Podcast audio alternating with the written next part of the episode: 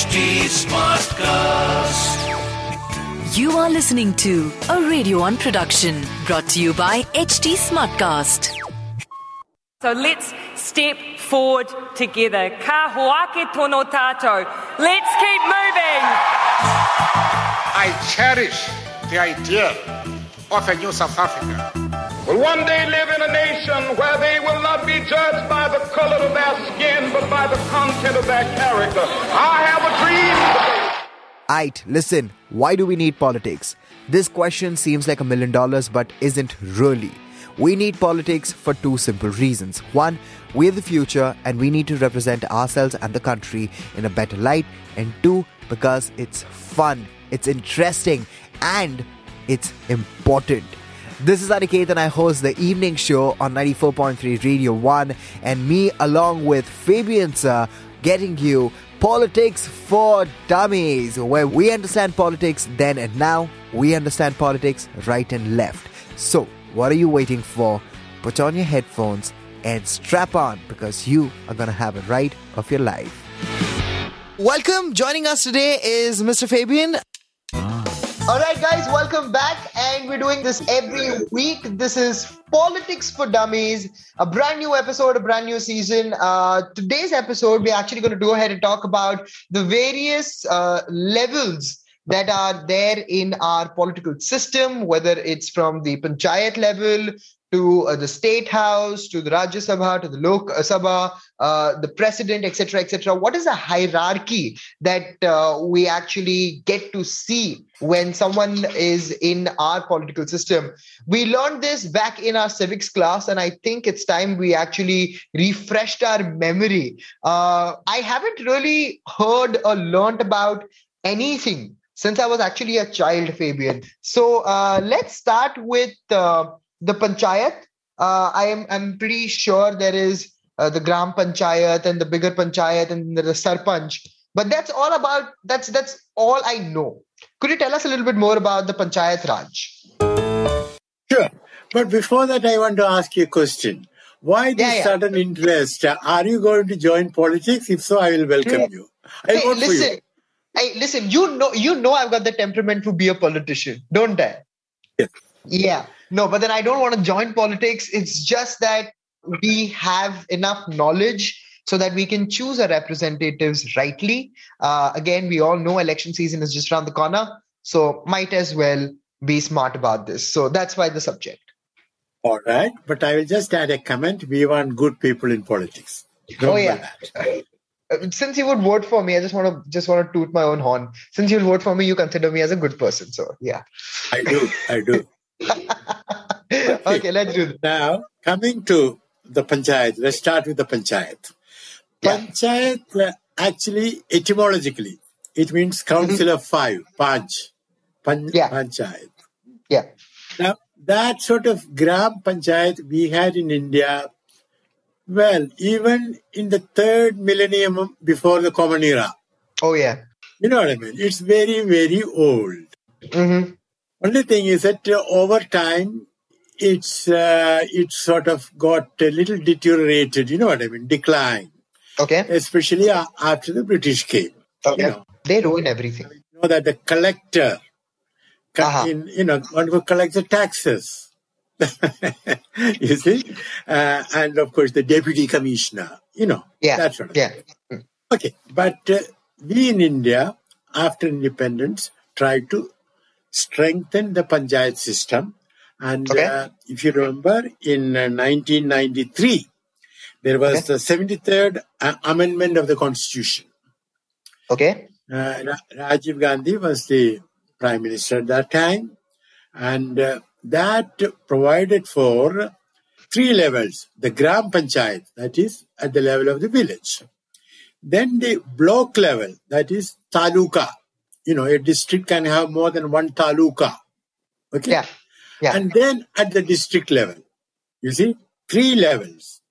And another thing is that, uh, you know, the panchayat will get money from the central government as well as from the state government for Okay. implementing policies. Okay. And third thing, very important, is that uh, it said that one third should be women. You know, the elected representatives. One third should be women. And even more important, 20 states made it 50% at least. Nice. Equal representation. One, one, yeah, one third to one half. Yeah. So this has been going on. Much good has been done. I mean, you know, we know cases where uh, a, a lady became the, a disabled lady, she became the sarpanch and there was no road. She got it built and things like that. Good. But let me make uh, one or two sort of qualifications. Okay. At times, the man, the husband, or the father, mostly the husband, has been pulling the ropes. Strings. Okay. You know what I mean? Patriarchy. Oh yeah. Just for name's sake. there.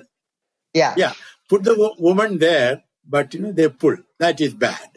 Okay. Uh, And, uh, Fabian, and- yeah, just just to interrupt for one second. Qualifications to be a sarpanch. Are you coming to that? I, yes, uh, I mean qualification. You just have to get elected. There is no other qualification. Okay. Fine. Fine. You know. fine.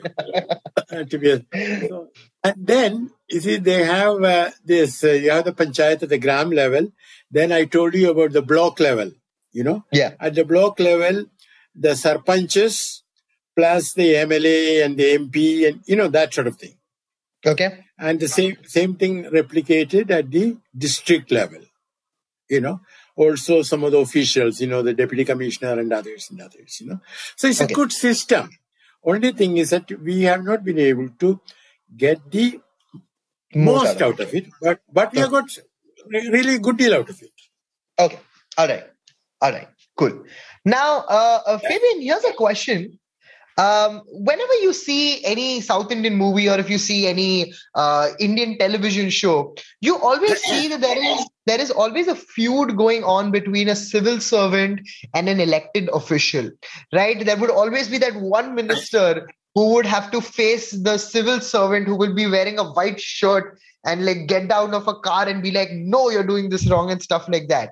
Why is there so much of uh, feud between them? And what is the interface if you have to talk about the civil servants and the elected officials? let me put it this way some civil servants believe that they are the permanent part of the government and that elected politicians they come and go so they are the non-permanent part Okay. Okay. now the civil serv that belief is correct but only up to a point because we are a democracy all power comes from the people and therefore the elected representatives have political power but at the same time, we have a democracy with a constitution, a constitution which uh, has to be uh, conformed to by everyone, including the elected representative. So the elected representative should not be telling the civil servant to do anything which is wrong. Okay. And in my view, the civil servant has every right to say, sorry, sir, that is against uh, the constitution or against, uh, against the law. But uh, in the real world, only a few civil servants have the courage for that. See, let me put it this way. Somebody has to be arrested for a crime. It is actually under the Indian Police Act. It is for the police officer to decide. He cannot, he should not take any instruction from anyone else. True. But that's not always happening. And then even the transferring of uh, officials, you know, the politician interferes.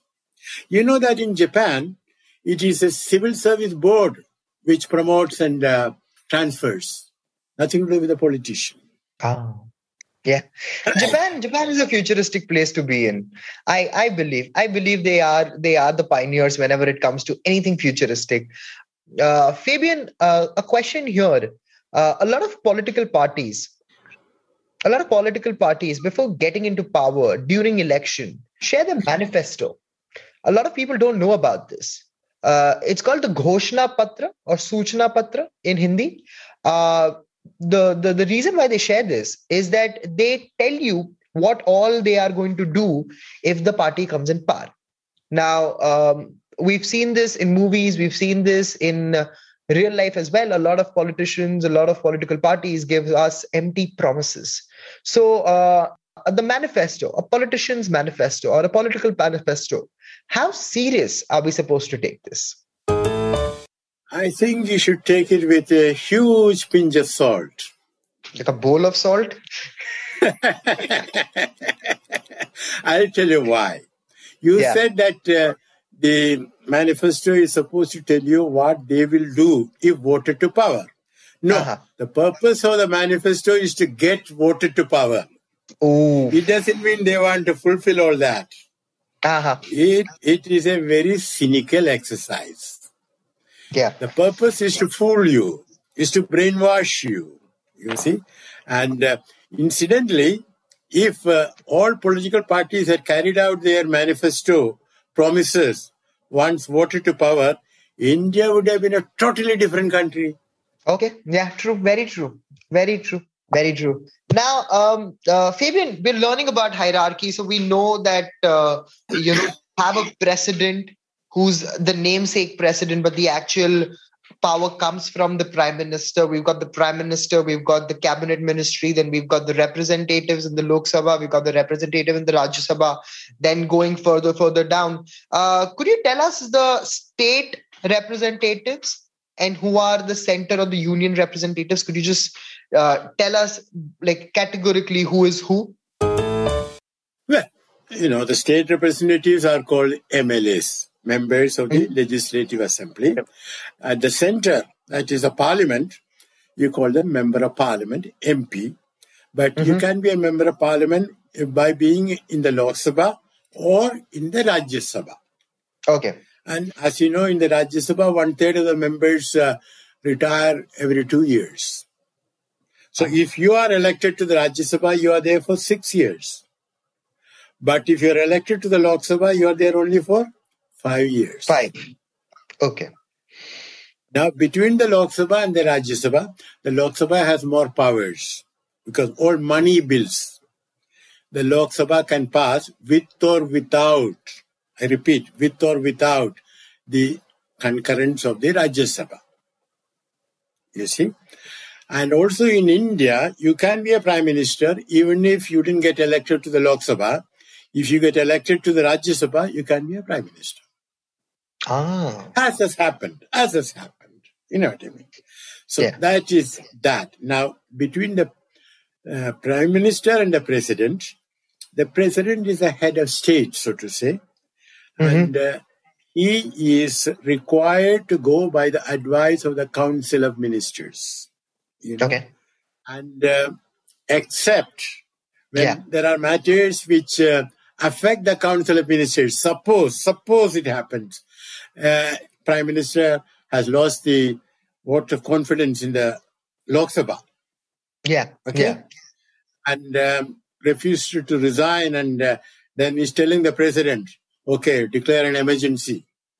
Uh-huh. Well, then it is it is for the president to exercise his judgment or her judgment and not to sign on the dotted line. All right. And the mistake which happened during the emergency was that when the prime minister recommended emergency, the prime the president did not apply his mind. Unfortunately, Pretty unfortunate. But it is what it is.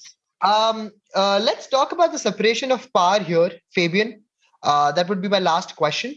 If you could just like explain who has what power, what authority, and what responsibility, uh, then we can just you know sum this up episode up.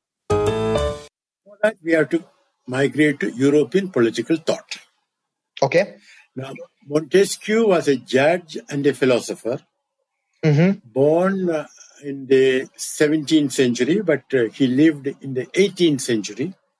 Okay. And he is the originator of the concept of separation of powers. Okay. He said to have good governance, Mm-hmm. you need separation of powers that in the state, the state power should be exercised by three different agencies. One Okay. is the executive. Executive is the government, the prime minister or the chief minister, the cabinet and all that. Okay. The other is the judiciary. That means the parliament Okay. or the state legislature. Okay. And the third is the judiciary, the High Court or the Supreme Court. You said judiciary twice. Yeah, I mean, whether at the state level, that is the High Court, Okay. or at the union level, All India, Supreme Court, So executive, legislative, and judiciary. judiciary. And as you know, the High Courts come under the Supreme Court. Okay. Yeah. Okay. So these are the three sort of centers of power. And let me add, people always talk of power. I want to add, these are the three centers of responsibility and power. Okay. You have power because you have got responsibility. It is not for you to exercise that power per se for your Okay. personal benefit. You have to exercise it responsibly. So, in other words, even if the parliament produces a law, passes a law, the Supreme Court can examine it and see whether it is, what shall I say, it is contrary to the Constitution. You know, Okay. then it can be declared null and void. Okay. And if uh, the government cabinet brings a motion in the parliament, and if the parliament thinks that it's not good, it can reject that motion and can even make that government resign. Okay. Okay. So these are the various, uh, you know, separation of powers, which is very important, and all the constitutions, you know, American, French, Indian, Irish, all the constitutions Uh-huh. Written in the basis of the separation of powers. Montesquieu's separation of power. Great philosophy. One person or one group should never be given enough power. It might just turn into a dictatorship, which is obvious. Uh, now, Yeah, Fabian, Fabian, we sum up this episode very well. We are closer to Republic Day, so a very happy Republic Day to you. Uh, thank you so much for being a part of the show. Uh, next week we can actually next week it's Gandhiji's death anniversary. Uh, we've we've spoken about Gandhiji previously in our episode. Uh, this time we can do another episode talking about some other facts about Gandhiji's life that a lot of people don't know. Closer to um, his uh, death anniversary, Martyrs Day is what we call that. So let's do the next episode on uh, Gandhiji Sure. and Pleasure. some some unknown philosophies of that man, that great great man, the father of the nation. Shall. All right, I will see you next week, Fabian. Happy Republic Day once again. We learned about our hierarchy, we learned about positions, we learned a little bit more about our constitution and civics. Uh, we'll see you soon. Take care. Yeah. Happy Republic Day to all our listeners across Happy- the world.